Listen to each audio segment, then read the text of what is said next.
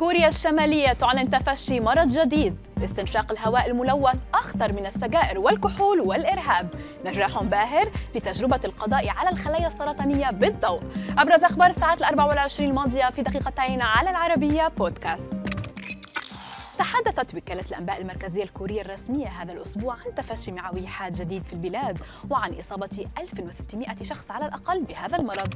وذكرت أنه سيتم تزويد الأدوية على أكثر من 800 أسرة تعاني من هذا الوباء الخطير الذي انتشر في أجزاء من منطقة هوانغهاي الجنوبية. وأثارت هذه المعلومات تكهنات بأن هذا المرض غير المحدد يمكن أن يكون الكوليرا أو التيفوئيد حذر تقرير حديث صدر عن معهد سياسة الطاقة بجامعة شيكاغو من استنشاق الهواء الملوث قائلا أنه يقلل متوسط العمر المتوقع العالمي بأكثر من عامين. ثم يزيد خطورته على الحياة مقارنة بتدخين السجائر أو شرب الكحول أو صراع الإرهاب. ويمكن أن يؤدي تلوث الهواء إلى الإصابة بالسكتة الدماغية وأمراض القلب والشرايين وسرطان الرئة وأمراض الجهاز التنفسي الأخرى وفقا لمنظمة الصحة العالمية.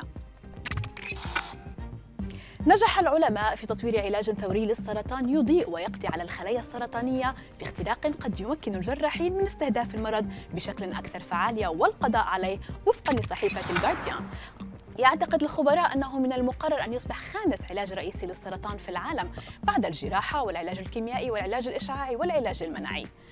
يجبر العلاج المفعل بالضوء الخلايا السرطانية على التوهج في الظلام مما يساعد الجراحين على إزالة المزيد من الأورام مقارنة بالتقنيات الحالية. اكتشفت دراسة جديدة أن التفاؤل ربما يكون بنفس أهمية ممارسة التمارين الرياضية عندما يتعلق الأمر بالمساعدة على تجاوز سن التسعين عاما. وكشفت نتائج الدراسة التي أجراها الباحثون من جامعة ميشيغان عن ارتباط التفاؤل بزيادة قدرها 5.4% في متوسط العمر.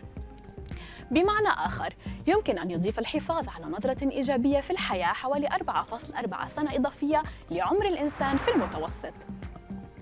فالدلائل المتزايدة تشير إلى أن العوامل النفسية الإيجابية مرتبطة بانخفاض مخاطر الإصابة بالأمراض والوفيات.